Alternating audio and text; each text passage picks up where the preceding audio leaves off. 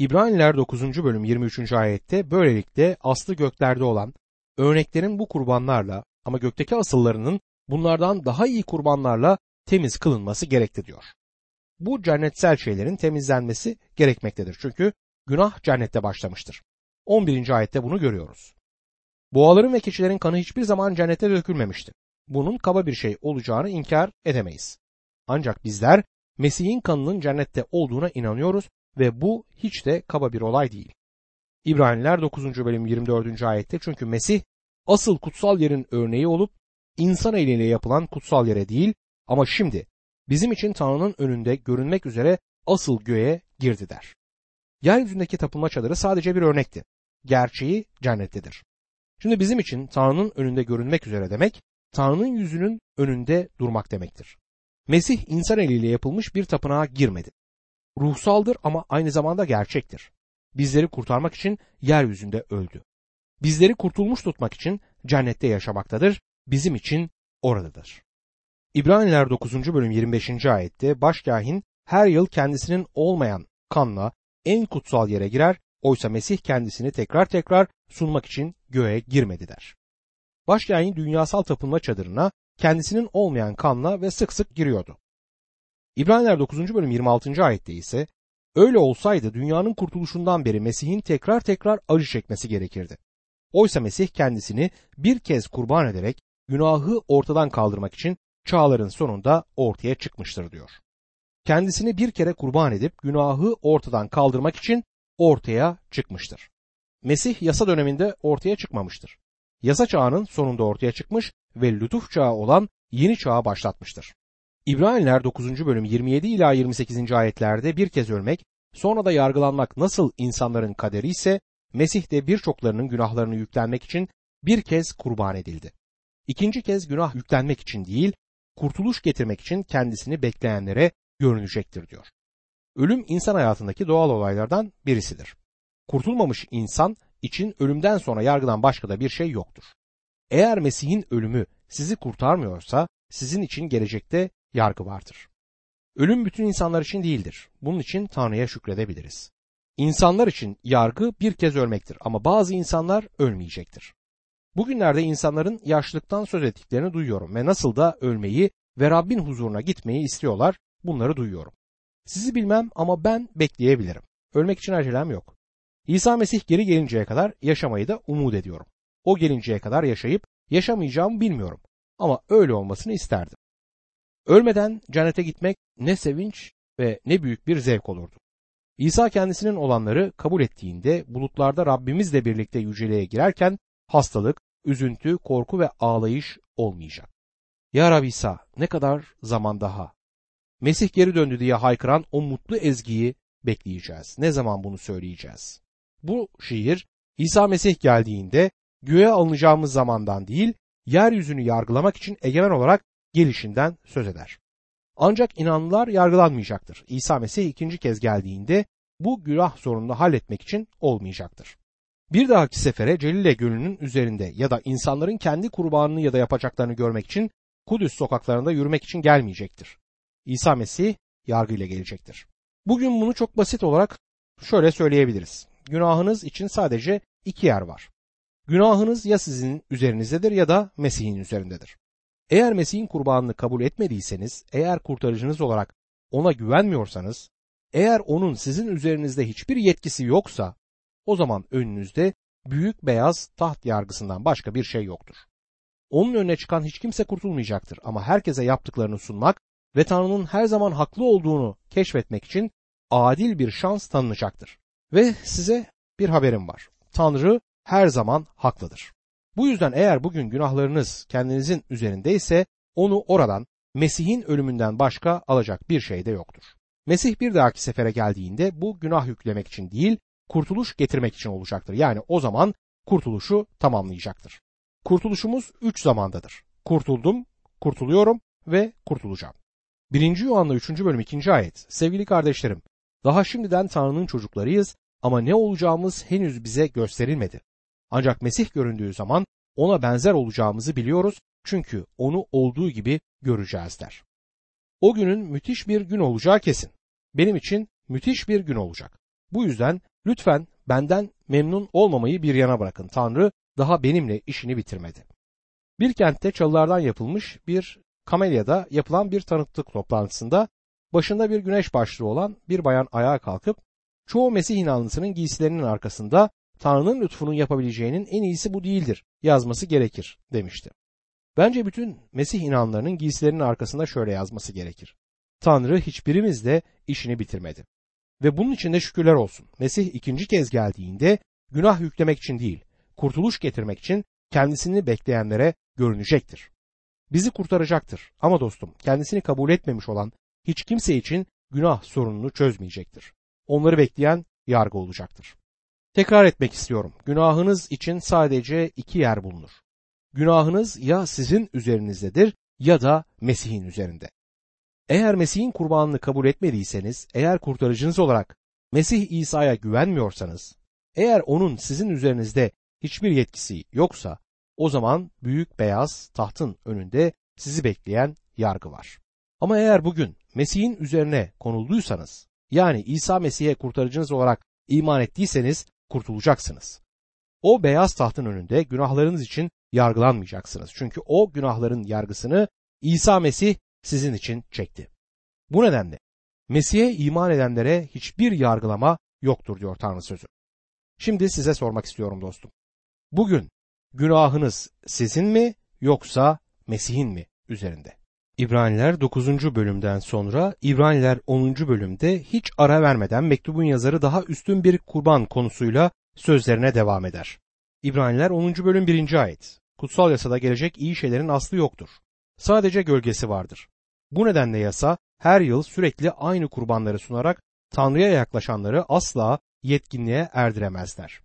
9. bölümü bitirirken yazarın söylediği şey Mesih'in ilk gelişinde ölümüyle kurtaramadıkları için bundan sonra yargıdan başka bir şey olmadığıdır. Dostum eğer İsa Mesih'i kurtarıcı olarak reddederseniz cenazeniz mümkün olabilecek en üzücü cenaze olacaktır. Birkaç cenaze törenini yönettim ve bazıları kurtulmamış insanlar içindi. Kurtulmamış bir insanın ailesinin o kişinin cenazesinde yaşadıkları acı gibisi yoktur. Ve böyle de olmalıdır. Bir keresinde neredeyse alkolik olan bir kadının kocasını kaybedişini hatırlarım. Hayatı boyunca ona dayanmıştı. Müjdeyi sunarak bir teselli değil, bir iyi haber mesajı vermeye çalıştım. Törenden sonra yanıma gelip gözlerimin içine bakarak hiç umut var mı diye sordu. Sizin için umut var dedim. Adam için hiçbir umut yoktu. Adamla geçmişte konuştuğumda İsa Mesih ya da Mesih'e iman ile ilgilenmediğini söylemişti. Onun için gelecekte yargı olacaktır. Kutsal yasada gelecekteki iyi şeylerin aslı yoktur. Sadece gölgesi vardır. Musa'nın yasası İsrail'e öğretide bulunan bir resim görevini görmüştü. Tanrı İsrail'e çok iyi bir şekilde öğrettiği için onları çok şiddetli bir biçimde yargılamıştı. Rab bedende orada yaşarken Luka 13. bölüm 34. ayette Ey Yaruşilim! Peygamberleri öldüren, kendisine gönderilenleri taşlayan Yaruşilim! Tavuğun civcivlerini kanatları altına topladığı gibi ben de kaç kez senin çocuklarını toplamak istedim ama siz istemediniz dedi. Dostum eğer Tanrı'nın onlara yargısının çok şiddetli olduğunu düşünmüyorsanız Kudüs'e gidin ve şehrin eski bölümünün sokaklarında dolaşın. İsa'nın dolaştığını bildiğimiz bölümlerde bir yürüyün. Bugün bütün bu alan yıkıntılarla doludur. Neden? Çünkü şehir yargılanmıştır. Rabbin kendi seçilmiş halkını ne kadar sık bir biçimde kendisine çekmeye çalıştığını bir bilseniz, onlara eski antlaşmayı tapınma çadırının açık öğretisiyle verdi. Onların sahip oldukları ışığı bizim eski atalarımızın yaşadıkları karanlıkla kıyaslayın. O günlerde putperest ve tanrı tanımazdı. Oysa bu halka ta başlangıçtan beri ışık verilmişti. Verilen ışığa göre de sorumlu tutuldular. Bilmek, ışığa sahip olmak sorumluluğu da beraberinde getirecektir dostum. İsrail ulusu resimli bir ABC kitabı olan eski antlaşmaya sahipti. Hala da öyledir. Birçok kişinin anlamını yakalayamamasının nedeni de budur. Tanrı bilimciler eski antlaşmayı açtıklarında içinde derin bir şeyler bulmaya çalışır. Ama eski antlaşma Tanrı'nın bizim için öldüğünü hepimize anlatmaya çalışan basit bir resimli kitaptır. Dostum eski antlaşma bu kadar basittir aslında. Şimdi çok önemli olan bir başka noktaya dikkatinizi çekmek istiyorum. Yasanın tapınma çadırı ve kurbanlarla ilgili olduğunu gördünüz. Tanrı'nın buyruklarını onun törensel yasalarından ayırabileceğiniz düşüncesi tamamıyla yanlıştır. Eğer yasa düzenine dönmek ve kendinizi on emirin altına koymak isterseniz kendiniz için küçük bir tapınma çadırı kurup koyun ve keçi yetiştirmeye başlamanız iyi olur. Çünkü bunlara ihtiyacınız olacak. Ama dostum, Mesih bütün bunlara son verdi. Şimdi farklı bir temelin üzerindeyiz. Tamamıyla farklı bir düzeydeyiz. Örneğin, Tanrı yaşamınıza sevinç getirmek istemektedir. Yasa hiçbir zaman sevinç vaat etmez. Gök gürültüsü, şimşekler vardı ve yasa verilirken insanlar öldürülmüşlerdi. Ama İsa geldiğinde biz yaşayalım diye ölen o oldu. İbraniler 10. bölüm 2. ayette erdirilebilseydi kurban sunmaya son verilmez miydi? Çünkü tapınanlar bir kez günahlarından arındıktan sonra artık günahlılık duygusu kalmazdı diyor. Eğer yetkinliğe erdirilebilseydi kurban sunmaya son verilmez miydi? Sundukları kurban suçlarını yok etseydi bir tanesi yeterli olacaktı. Rab İsa'nın ölümüyle tapınağın yıkılması arasında sadece birkaç yıl geçmesi ilginçtir. Ve İsrail o zamandan beri başka bir tapınakta yapmamıştır. Kudüs'ün yeni kısmındaki Kutsal Şehir Oteli'nde minyatür bir tapınak bulunur ama günümüzde bir tapınakları yok ve yakınlarda da olacağı benzemiyor. Mesih kurban olduğu zaman tapınma çadırı ve tapınağa gereksinim sona ermişti. Günümüzde İsrail'de kurban kesme yoktur. Yani İsrail kurban sunmaz. Bir zamanlar çok hoş bir Yahudi rehberle konuştum. Saçları beyazlamıştı. Saçlarının 19 yaşındayken babası, annesi ve kardeşlerinin Rusya'da öldürüldüğünü duyduğunda beyazladığını söyledi. Gerçekten iyi bir adamdı ve beni biraz önce söz ettiğim otele tapınağın modelini görmeye götürdü. Ona bakarken Tunç Sunak nerede diye sordum. Belki de sormamalıydım. Bana şaşırmış bir şekilde baktı ve bizler onu geçtik şimdi etik bir dinimiz var dedi. Birçok insanın etik bir dini var ama dostum insanlığın günahlarından bağışlanması için o kanlı kurban gerekliydi. Eğer erdirilebilseydi kurban sunmaya son verilmez miydi diyor. Çünkü tapınanlar bir kez günahlarından arındıktan sonra onlarda artık günahlılık duygusu kalmazdı. Günahtan ötürü artık hiçbir suçluluk çekmezler ve vicdanları rahatsız olmazdı. İbraniler 10. bölüm 3. ayette ancak o kurbanlar insanlara yıldan yıla günahlarını anımsatıyor der. Eğer erdirilebilseydi kurban sunmaya son verilmez miydi? Çünkü tapınanlar bir kez günahlarından arındıktan sonra onlarda artık günahlılık duygusu kalmazdı. Günahtan ötürü artık hiç suçluluk çekmezler ve vicdanları da rahatsız olmazdı. İbraniler 10. bölüm 3. ayette ancak o kurbanlar insanlara yıldan yıla günahlarını anımsatıyor der. Bu yüzden aslında bu kurbanlar İsrail'e kurban sisteminin yeterli olmadığını hatırlatıyordu. Yoksa her yıl gelip yeniden tekrarlamaları gerekmezdi. Kurbanlar sadece bir gölgeydi. Yunancası bulanık bir çizgi anlamına gelen skiandır. Eski kurbanlar bir gölgeydi. Hiçbir zaman gerçeğin kendisi değildi. Ve dostum gölgeler yeterli değildir. Bir evin gölgesinde yaşayamazsınız. Bir eve ihtiyacınız olur. Yine eğer kurbanlar tamam olsaydı tekrarlanmaları da gerekmezdi. Örneğin bir adam bir hastalığın iyileşmediğini söylüyor ve her saat başı ilaç alıyorsa o hastalığı geçmemiştir. Ve bir adam her yıl kurbanlar getirmeye devam ediyorsa o adam günahtan iyileşmemiştir. Bir kere de ve her zaman için kurban sunan Mesih'tir. O kurbanlarda her yıl günahlar hatırlanıyordu. Her yıl büyük kefaret gününde yapılması gerekenler gerçekleştiriliyordu. Bunun anlamı nedir? Yanıt Golgota'da İsa Mesih'in tetelestai dediğinde yani tamamlandı diye bağıran sesi duyulduğunda bittiğidir. Evet dostum bitti. O zaman bitmişti ve bir sonraki yıl kefaret gününe ihtiyaç yoktu.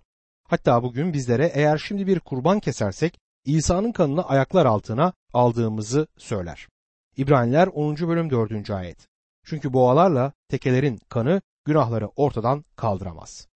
Kurban edilen hayvanların kanları Tanrı kuzusu gelip dünyanın günahını ortadan kaldırıncaya kadar günahlarının sadece üstünü örtüyordu Yuhanna 1. bölüm 29. ayete göre.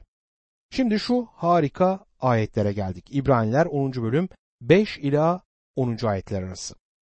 Bunun için Mesih dünyaya gelirken şöyle diyor. Kurban ve sunu istemedin ama bana bir beden hazırladın. Yakmalık sunudan ve günah sunusundan hoşnut olmadın. O zaman şöyle dedim. Kutsal yazı tomarında benim için yazıldığı gibi. Senin isteğini yapmak üzere ey Tanrı işte geldim. Mesih ilkin yakmalık sunu, günah sunusu istemedin ve bunlardan hoşnut olmadın dedi. Oysa bunlar yasanın bir gereği olarak sunulur.